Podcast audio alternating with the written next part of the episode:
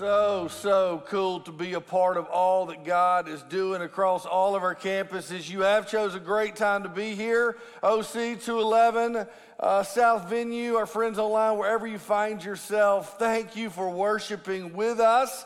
Uh, and we're glad you're here. Whether you're a part of Bethlehem Church and you're deeply connected, you've been deeply connected for some time, or whether uh, you are coming back after uh, a season of I, I was going to be gone two weeks and two weeks became two months. That ever happened to anybody? Right?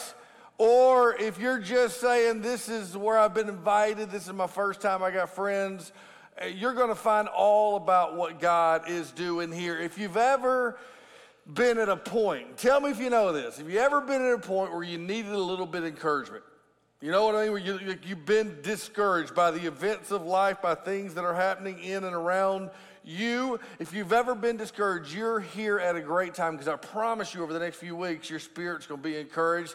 And I'm going to contend it's going to begin today, this morning. If you've ever been in a place where you feel like you're in a malaise, you know what I mean by malaise, like you're in a fog like you just can't get your head out of the fog. And it's not that it's that early in the morning, it's just that you've been in the fog for some time. All right? You're, you just kind of can't break uh, loose of that funk that you're in. I think you're here at a great time because I think God's going to break some things loose in you. And I think it's going to begin even in our time today. If you've ever needed a little bit of good news, I don't know about you, but my news feed is full of not good news right? Full of all kind of bad news. If you ever need a little bit of good news, I'm excited you are here because I think God's Spirit across all of our campuses are going to give you some good news every Monday. For the last 10 years, our staff has gathered across all of our campuses, Oconee, 211, 316, wherever. Our staff has gathered for a meeting. It's called the one o'clock meeting. We've gathered at Mondays at one o'clock, and it's not a planning meeting, it's not a strategy meeting, it's not a meeting where we're laying out, we're going to do this or calendar, this, this, and the other. It's literally a meeting where we celebrate, where we celebrate all that God is doing, where we celebrate you and your families and stories of life change. And we began it when there was about five of us on staff and a couple of a hundred people that call Bethlehem Church home. Now there's about 60 on staff and about 5,000 a weekend that call Bethlehem Church home. And we've stayed true to that one o'clock meeting. Right, we meet at Mondays, and when I talk to other churches, they're like, "What's that meeting y'all do at Mondays? Uh, what do y'all call it? We call it the one o'clock." Right, super creative there. We call it the one o'clock, right? That's what we came up with. It's called the one o'clock meeting. And we tell stories of your families, of life change, of how people got connected here, of how God is using you, of those of you across all of our campuses that put your yes on the table and you are still following Jesus, even though life is difficult. Stories of addictions being broken, stories of freedom being found, stories of marriages being reconciled. We tell story after story after story. In fact, can I tell you one or two of them right quick? I think about the story of May. And May drove past our 211 campus for months thinking she should stop and go in. Something just drew her driving up and down Highway 211, but she never did. One Thursday morning, if you can believe this, her car broke down. Guess where it broke down at? right near our 211 campus. So she pulled in to the parking lot at our 211 campus, and as she was waiting on a tow truck to come get her car, there was a men's small group that was happening in the building. They invited her in, they gave her some breakfast uh, and they began to talk to her. She waited on the tow truck. They invited her to come to church. She actually, one of the dudes, uh, his wife and him saved her a seat, and she attended 211 that next Sunday. And she kept attending and she kept attending. Actually, she gave her life to Jesus and she was baptized. And this morning, as people walk in 211 campus, the first face they see is May as she greets them and welcomes them to 211. How cool is that? Right? I think about the story of Ethan. Ethan attends our Oconee County campus with his wife and he attends with his in laws. Ethan had religious roots growing up, kind of raised around some religious roots, but never really made a personal decision to follow Jesus. Faith or religious things were kind of at a distance for him. And he sat at our Oconee campus week in and week out, out with his wife, his in-laws praying for him, listening. And a few weeks ago at the 930 service, we were baptizing just like we were across all of our campuses, and he watched the people go public with their faith, and he heard their stories. The Lord sealed some things in his heart, and he went and found Jeremy, Pastor Jeremy, our Oconee campus pastor. He and his wife went and found Jeremy and say, "We, it's time for us to go public with our faith. We're Jesus followers. We need to let the world know." And that next service, not the next week, that next service in their street clothes, they were baptized as followers of Jesus Christ. How cool is that, right? I think about stories like Leticia. Right, Leticia lives near our 316 campus that we are now constructing two miles down the road from where I'm standing. And she drives by there going to work and just thought to herself, if a church is building that kind of thing, something must be happening at this church and felt drawn to come to Bethlehem Church. Her first service was in August. She gave her life to Jesus and we baptized her three weeks ago. This is Leticia. How cool is that, right? I think about y'all better keep clapping. I'm just getting going now. Don't be done. don't be let's go, right? I think about Brian here. Uh, I think about Brian, who had an agnostic and Jewish background, never been in church. Some of his family came to Bethlehem Church. And began, he began to really wrestle with this idea of back in Romans 1, the idea that behind everything, behind creation, there must be a creator. There's got to be purpose behind everything that we see and we know. We began watching online. In August was Brian's first, excuse me, in September was Brian's first time ever attending Bethlehem Church in person. And the first day he attended Bethlehem Church in person, he was actually baptized that same day. This is Brian, right? Uh, who said yes and is following Jesus. I think about Amber, who this time a year ago, last October, Amber attended Bethlehem Church to see one of her friends baptized. She started coming because she felt this contagious spirit. She began to come to Bethlehem Church week after week after week. Amber gave her life to Jesus, and in August, we baptized her, baptized her a year after she began attending. This is Amber. How cool is that, right? And then I think about the story of Priska. Priska was born in the Congo, in Africa. And her life was marred by losing family members in hard circumstances, and she ended up getting to come to the United States. She serves locally in law enforcement, and some people who served with her invited her to Bethlehem Church. First time she'd been to her church, she was welcomed. She heard the gospel. She received her first Bible at Bethlehem Church, and she gave her life to Jesus, was baptized three weeks ago. This is Priska, right? Church, I say all that to say these are names of people who are more than just have a moment in time that they remember. These are names of people whose lives have been changed forever by Jesus Christ.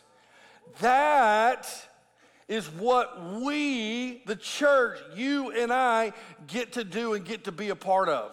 It's the only entity on the face of the earth, right, that celebrates eternal life change. And I want to make sure you know there's a difference between a moment in time, a memory, and a life change forever. Make sure you get that. There's a difference between making memories and life change forever. What do you mean?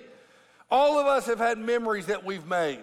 In fact, two years ago, I gave you guys over and over again one of my favorite memories I ever had. This is me in Indianapolis, right? Two years ago when Georgia played in the national championship game. We hadn't won in 40 years at the time. I was two year old when we won our first national championship. This is me, is my buddy who's a pastor in Woodstock named Jeremy, and we had box seats, if you remember me saying two years ago we were in the box seats. And the Lord convicted me because for three weeks straight I told you I had box seats and I should be humble. So I'm not going to say anything about it. But then that was a box seat right there, okay?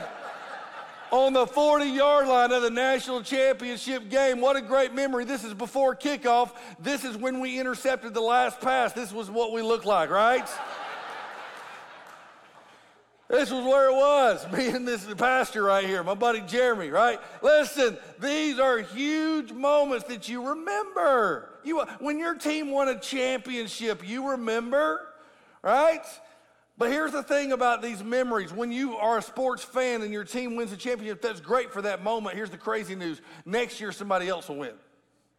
Hopefully not yet, yet for us. We still got maybe one more in us, right? But in general, in general, the next year, and here's what I mean a championship in a year, listen to me, it becomes a footnote in the history book. It becomes a footnote in the history book. I want to make sure you get this, church. Jesus isn't into making memories, Jesus is into changing lives forever.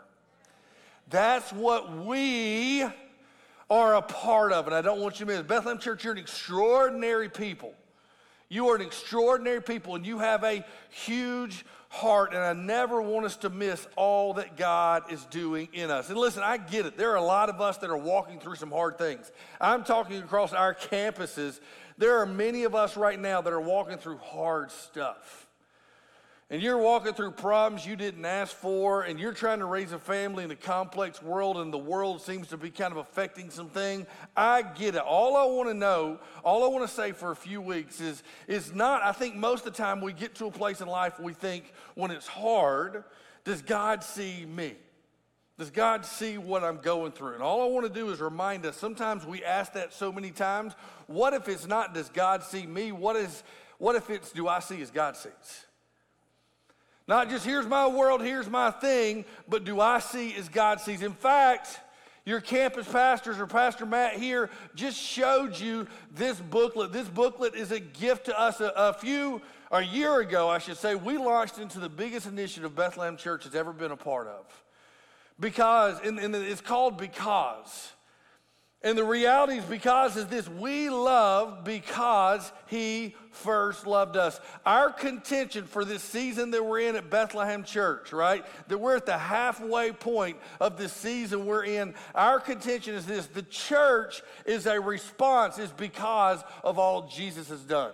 Everything in your life as a believer as a follower of Jesus is in response to all that he has done. And for us collectively, God has been so good to Bethlehem Church. God has blessed us. God is using this church. God is using you guys in this community. And because of that, a year ago, many of us put our yes on the table and we believe God has more for the future than he has in the past. Right? And the reality is what I told you guys the number one issue the biggest pressure facing Bethlehem Church across all of our campuses is a good problem, it's a good pressure, it's a space issue. We are completely out of space. And just remember that while you sit in a traffic today when you leave. It's your fault, right? There's all of us, right? There's a lot of people and not a lot of space. And so we stepped into an initiative where it was simply this if the people of Bethlehem Church will all step forward in a life of joyful generosity, 100%. Joyful generosity will take a step forward into that, not coerced giving to some random charity, but actually we would be generous and we would be generous toward the mission of God. Then God could accomplish all that. All this is right here this is what you're going to need for the next few weeks. If you were here, this is going to update you on everything we've done. Instead of me standing up here going, here's all this all in here. Pretty pictures is great, right? You can get it all. Now, if you weren't here and you're new to Bethlehem Church, and let me say this, here's what this means. There's a thousand people more this time this year than were here, than were here this time last year. A thousand people. There's a whole lot of people that are like, I heard we're doing this and that we're, uh, it's all in here, right? And this is all in here, and you can find out about all that we're doing and how you can be involved. So you're going to need this for the next few weeks. This is it. If you leave this in your car, you're going to break my heart, right? And the Lord is going to deal with you in His own way. And so this is yours for the next few weeks. But instead, listen to me. Instead of me going, hey, we put together, the team and I put together a snapshot of where we're going and really all that God's doing amongst us across all of our campuses. And I want you to see it as we look to the future. Take it away, a snapshot of all that God is doing at Bethlehem Church.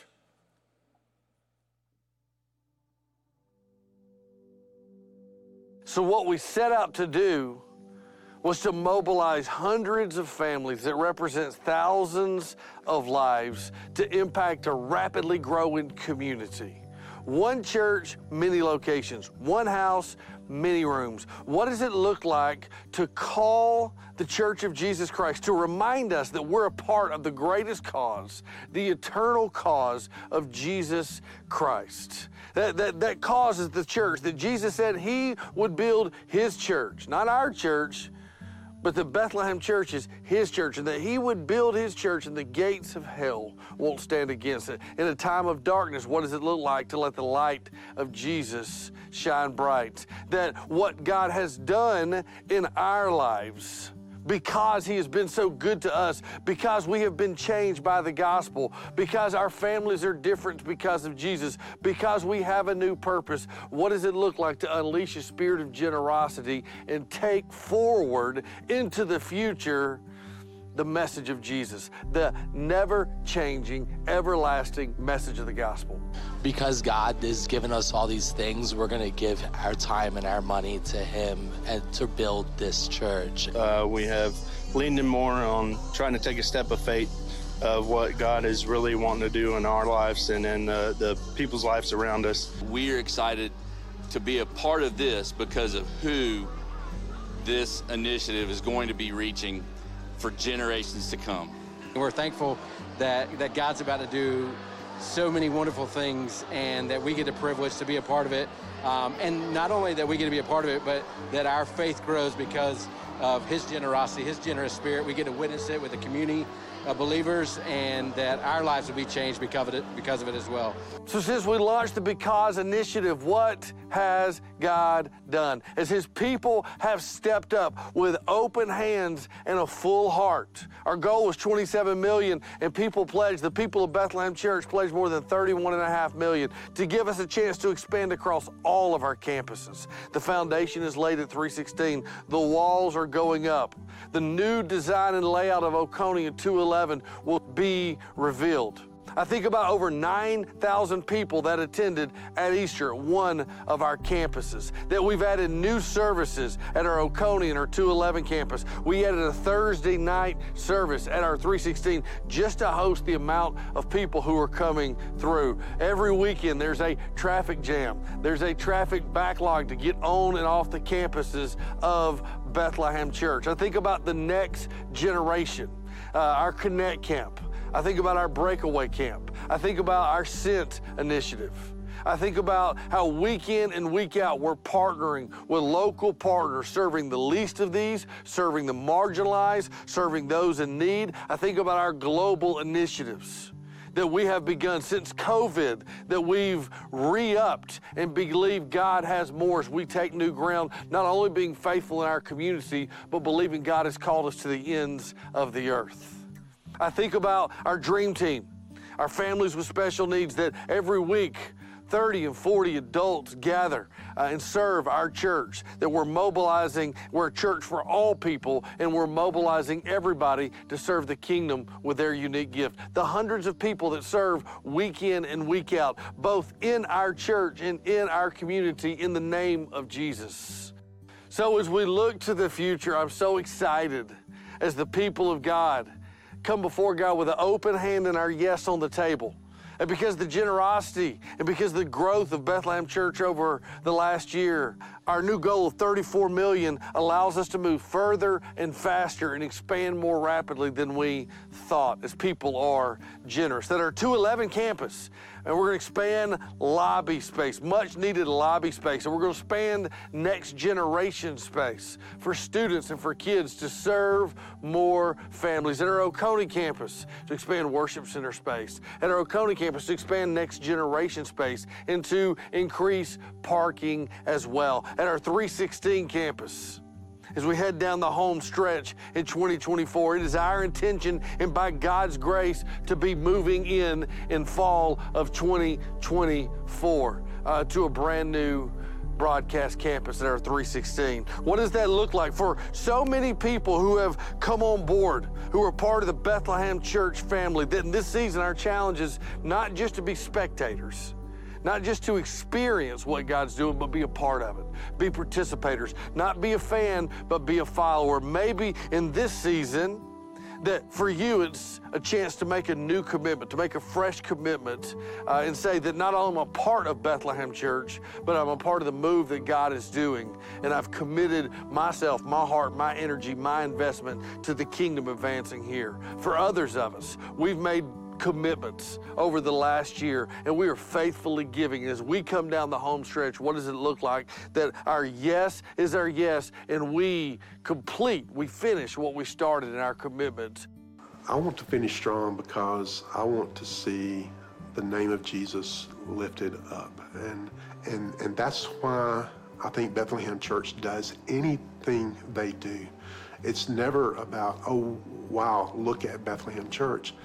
It's about what can we do that might bring one more person to Christ or closer to Christ and his name be lifted high. And for some of us, maybe God uh, has prompted that for us to even take a step further. I know for my wife and I, believing what God has, that, that we've increased and said, what does it look like to even take a step further than we thought in our generosity? We don't know what our end goal will be. We just know that that uh, Brittany actually we were walking out here on a Saturday, and we were talking about the Because Initiative, and we were talking about how great it's going to be and how many people we can reach. Um, and she did not inform me beforehand, but her prayer was and has been that the number is actually five times larger than what we initially committed to which uh, I, to, to that I said, you need to let me in on your prayer life a little bit. Whatever it is, as we look to the future, we're in this together, that we can accomplish more for the kingdom. All together, a community of faith, that's what the church is. Believing for the future, being faithful in the present, because we believe the immeasurably more that God has uh, will blow our minds. The immeasurably more that God has, that we're positioning ourselves as a church to see a move of God like we never have before. So, how cool is that, right? That's pretty cool stuff that you guys, we are getting to be a part of. In fact, all the stories I just told you before that, those are all stories over the last few months. And those are just a few stories of the hundreds of lives that are being changed. Church, Here's what I want to say to you, and I don't know what your story of faith is. We're not called to anything new as the church. You know what we're called to? To be faithful in the time God has given us. We stand on the shoulders of the generation before us, and there will be people until Christ comes back that stands on our shoulders. The greatest thing I see in my seat as the pastor, the greatest threat to the Western church, I want to talk about the church in America, the threat that we face as we look to the future you and I, believers in Jesus, not doing anything new. What we're doing is being faithful in the time God has given us, faithful in the place God has called us to. When I look at the Western church, the American church, the greatest threat we face is not persecution. You can breathe easy. I don't think it's the greatest threat. Why? No doubt we live in a time where the church, the people of God, are being more and more marginalized in our society. I think we can all agree with that pushed to the side. I don't think person. Uh, we have brothers and sisters around the world even now that will be persecuted for gathering this morning, right? At Bethlehem, or not Bethlehem, at the church of theirs, they will they will go through persecution. I don't think it's our greatest threat in the Western church. Secularization. We've talked about that the last few weeks right, the last few months, the idea of the opposing ideologies that are warring in our time. No doubt they're out there, and no doubt they're real and prevalent in your life, in the lives of your kids and your family members. But I don't think that's the greatest threat. Can I tell you, as the pastor of Bethlehem Church, the church I love, you guys that we're seeing all God's doing, our greatest threat is this one word right here: distraction. That's, that's the church in America's biggest problem and all the busyness and all the hustle and all the bustle and, and my kids got to be here and I got this and we're going to this place and we're doing this and what happens is faith just becomes a little aspect of our life that we get to when we're not too busy instead of realizing that we're part of the mission of God. We're part of the mission of God in a broken world. So for a few weeks, all I'm going to do is sit you down in the first church. Like the first people that were ever to do what we're doing We're just standing on the shoulders of those who've gone before us.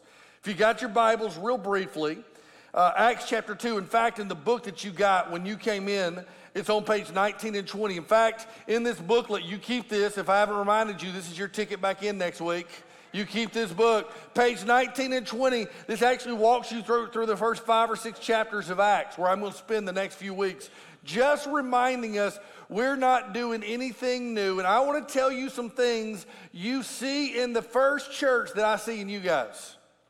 I told you you're going to be encouraged because I look out at Bethlehem Church and there are things that are true of you. Because if you know the book of Acts, it's the story of the early church. In fact, this church came to be after the preaching of the gospel. The first time the gospel's ever preached was by Peter.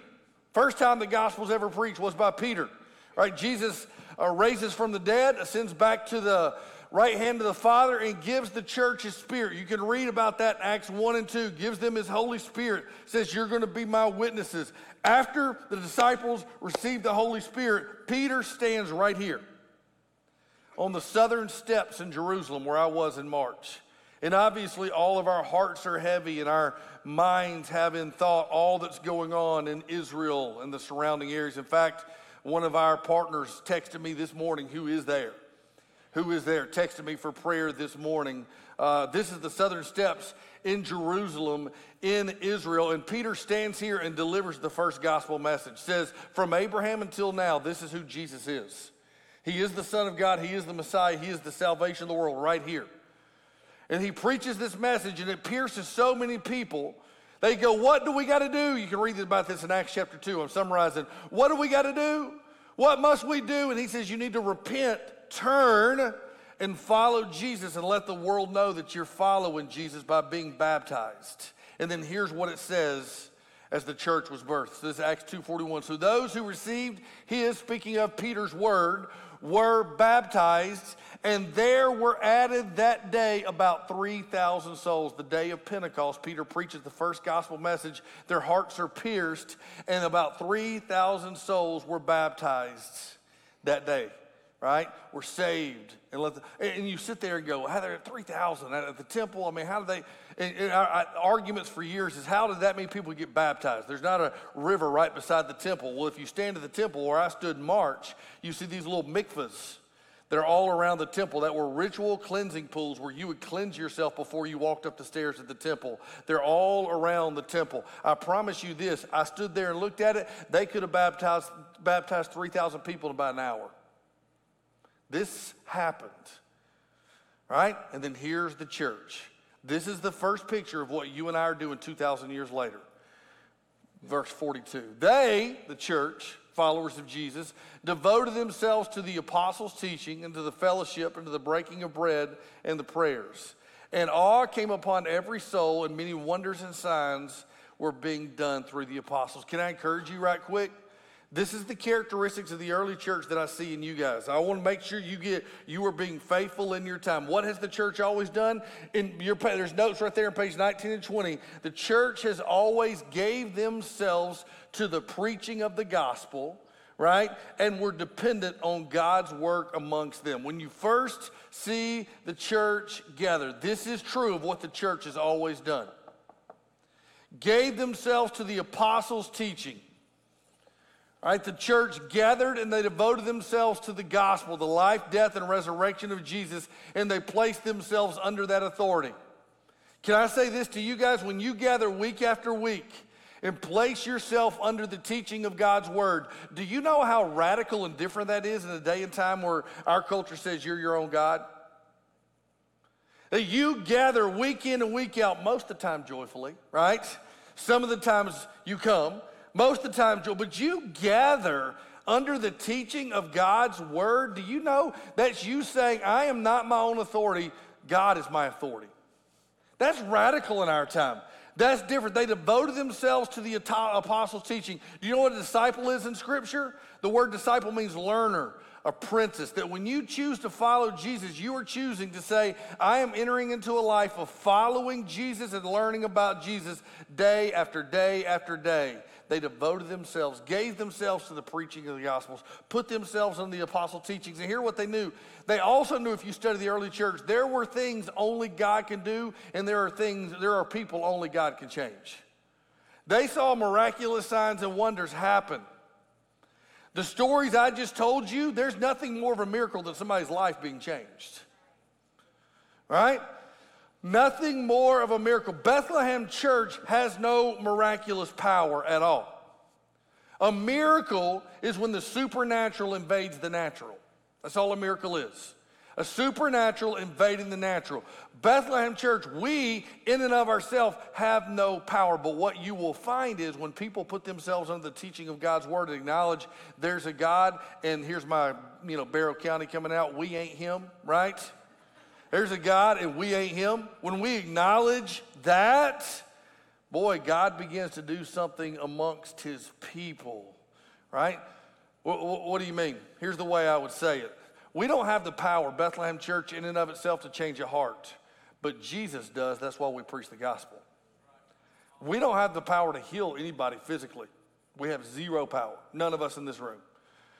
But Jesus does, that's why we pray for the sick. Listen, we do not have the power to reconcile a marriage, to restore a family, but Jesus does. That's why we never give up on people.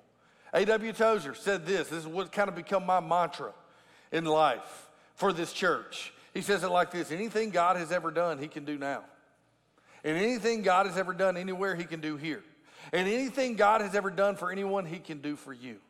Church, we don't chase miracles, we follow Jesus. But here's what I know if you follow Jesus far enough and long enough, you will tread in the miraculous. Right? That's what happened with the early church. They saw God do what only God could do, and all who believed, listen what it says, and all who believed were together.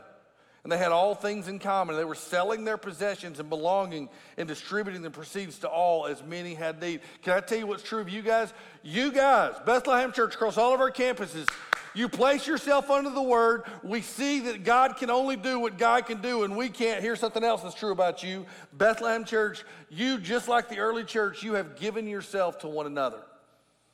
Like they gave themselves to one another. That word, fellowship. I grew up in a little Baptist church that they had this thing called a fellowship hall. Anybody know what I'm talking about? Fellowship. Everybody's like, that's a, that's a weird word, right? Fellowship. We don't use it a lot anymore.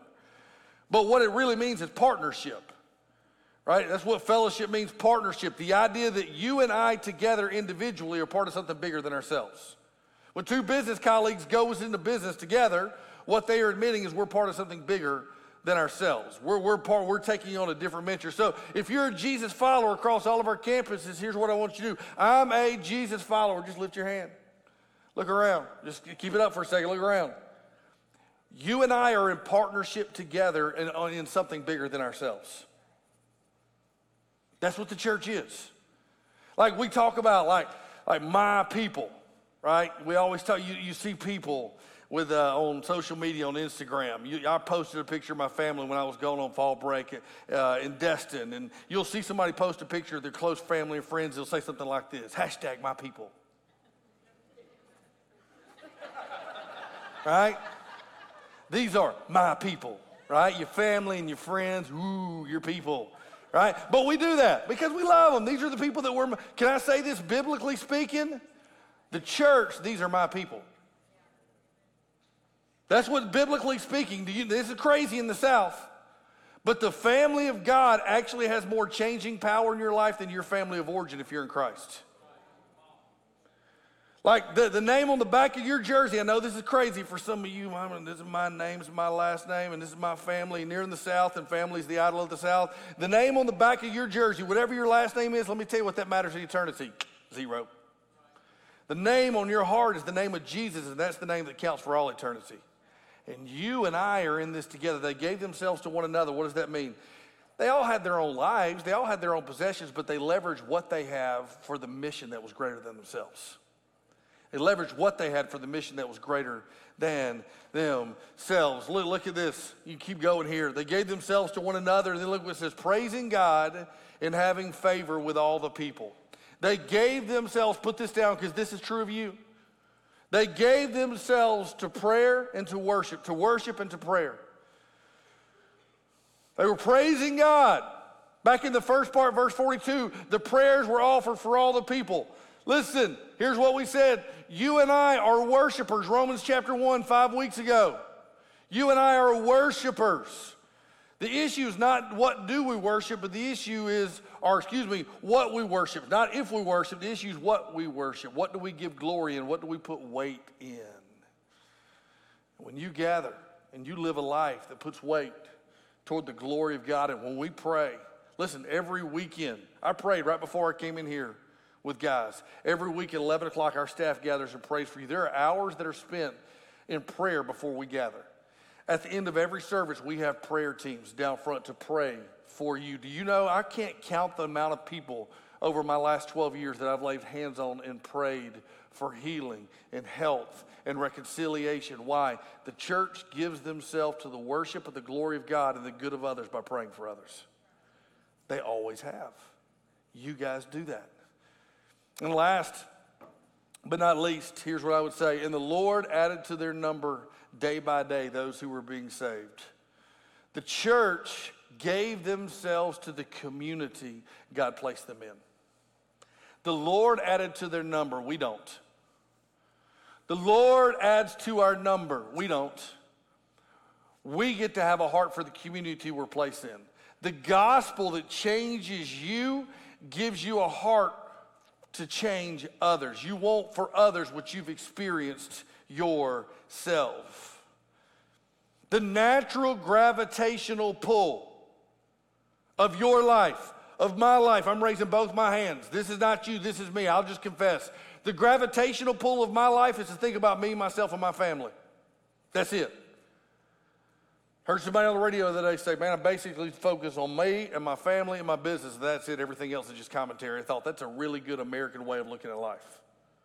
Me, myself, and my business, and everything else is just commentary. If that's the truth, what I'm telling you is this the natural gravitational pull of the local church is to look inwards. Me, myself, and I. How does the church meet my needs? Is this the church that fits my family? Is this the church that works for me? Is this the pastor I like listening to? Is this the music I like? Is this the ministry I like? Does this meet my needs? In a day and age that's dark, we circle the wagons and we sit around and pat each other on the back. That's the natural gravitational pull of the church. What I'm telling you is this listen to me. The natural gravitational pull of the gospel is to look to a broken world, is to look to a broken world. And so I want to end with a story I've sat on for six months. Because I just want us to remind us as we close, this is what we're a part of. We're part of the church. The church isn't a man made institution. Isn't some dudes in the back room going, hey, what if we build a building and get together and sing and, and somebody, that in the, the well, come on. I'll talk about the church is the movement of Jesus throughout history. And I want you to see where God cemented some things because in March of this year, when I got back from Israel, there was one spot that God sealed something in me. And you guys know if I get a good story, I can't sit on it, but I've been sitting on this for six months to wait to this moment right here. It's the first time Jesus uttered the word the church. Ecclesia. First time he ever did it. Series is called Won't Back Down. I, here's a little, little hint across our campuses. I always give direction to where I'm preaching where I feel like God's calling me to. I have no creativity when it comes to naming series. So our team names the series. You're like, that's a great series. Well, team named it. I don't know. I just preach the Bible. Look at me. This series right here, I named it because this is the call of the church to not back down. Everything in our society wants you to look in at your world and mind your business and just hope things don't get bad for you. The church is called to rise to the occasion. Caesarea Philippi is where Jesus first used the words, the church. And Caesarea Philippi was dark. It was the red light district. It was on the outskirts of Jerusalem. And Caesarea Philippi was a dark place, and by dark place, it was evil. 58 different pagan gods were worshiped in the town of Caesarea Philippi. It's where Jesus first used the word the church. Caesarea Philippi. 58 different pagan gods. The main pagan god was this god called Pan. Half goat, half man. They would make a shrine. And the things they would do to worship the god Pan would make your stomach turn. They were so evil and deviant. In fact, they were so sexually deviant at what they would do at worshiping this god. What they would do, listen, in a, in a society consumed with porn, which is where you and I live, society's consumed with it. Hundreds of billions of dollars of money goes into porn every year all over. NFL, MLB, NBA, the porn industry makes more money than those three combined every year. You live in a sex crazed culture. And I'm telling you right now, if I were to tell you what they did to worship this God Pan, it would make everybody in this room uncomfortable. It would be inappropriate, and I would get an email, and rightfully so. That's how dark it was. Evil has always existed. That's how dark it was. So here comes Jesus walking with his disciples through Caesarea Philippi. Not a, not a place you take schoolboys, choir boys, little kids in a youth choir. Hey, no, this ain't where you go for them. So I, I picture the disciples. Again, they all came to life. Matthew chapter 16, you can read this. It all came to life. Jesus is passing through Caesarea Philippi, the red light district, the worst place imaginable.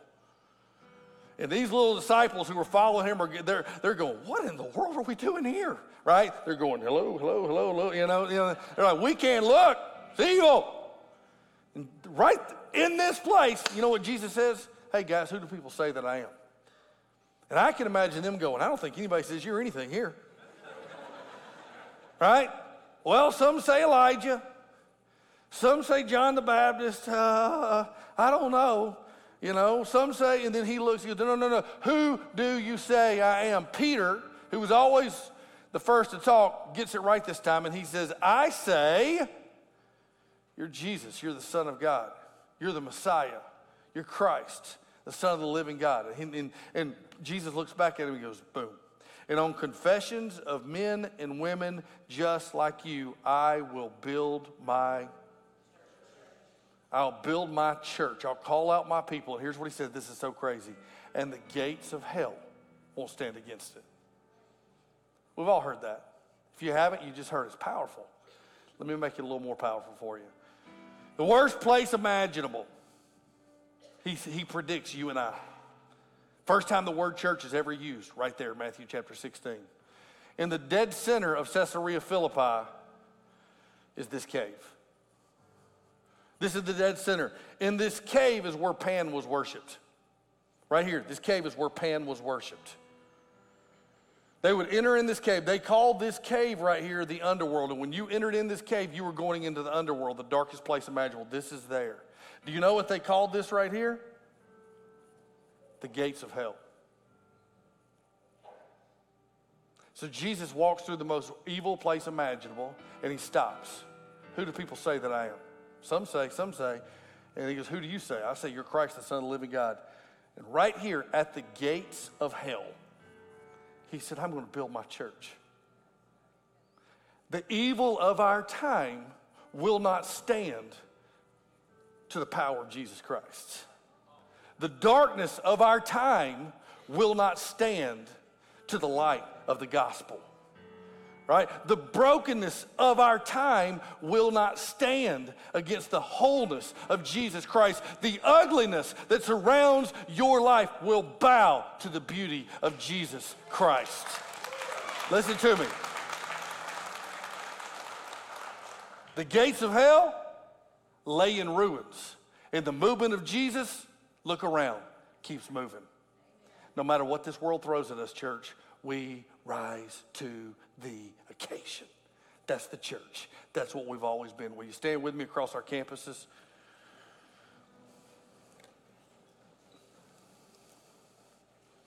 If you're with your family members, I just want to end this. We're going to have a prayer time, and I'm just going to pray over you. And in fact, if you're with your family, somebody you came with, I want you to reach out and grab their hand for a second. A close friend, somebody. I just want you to remind, I want to remind us we all collectively are part of something bigger than ourselves.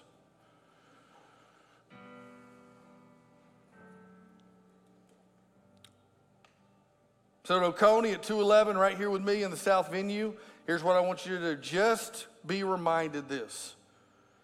In a dark world that's confused with the ugliness around us, I just want to remind you that you're a part of something bigger than all that. You're part of the church. I want you to thank God, and I want you to maybe those of us who casually just thought of the church, just thank God that just for a minute, right where you're, just thank God that He saved you.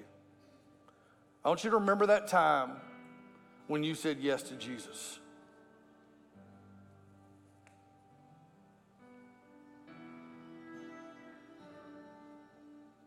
I want you to think about your kids. I want you to think about your loved ones. I want you, I want us to be thankful that God called us and God chose us for this time. You're part of the church. And, and whatever ugly is happening in your life right now, would you just claim the beauty of Jesus Christ? Would you just say, I, I believe in the power? I believe in the beauty. I believe in the promise. Church, the gates of hell will not stand against the church. Tell you what, your kids' ball career is going to come to an end soon. I know it blows your mind. You'll probably get another job. You're probably going to move houses at some point. The church is going to be there. The church always rises to the occasion, and you're a part of that. You're a part of the mission of God. Do not forget that. Raise your eyes. You're a part of the mission of God. Raise your head. You're part of the mission of God. Wherever you're at across our campuses, Father, we love you. And we thank you for calling us to your church. That we have a heart for the lost, that we have a heart for the broken, that we don't underestimate what we're a part of. So, in the name of Jesus, we pray. And everybody across Bethlehem Church campus has said, Amen. Amen.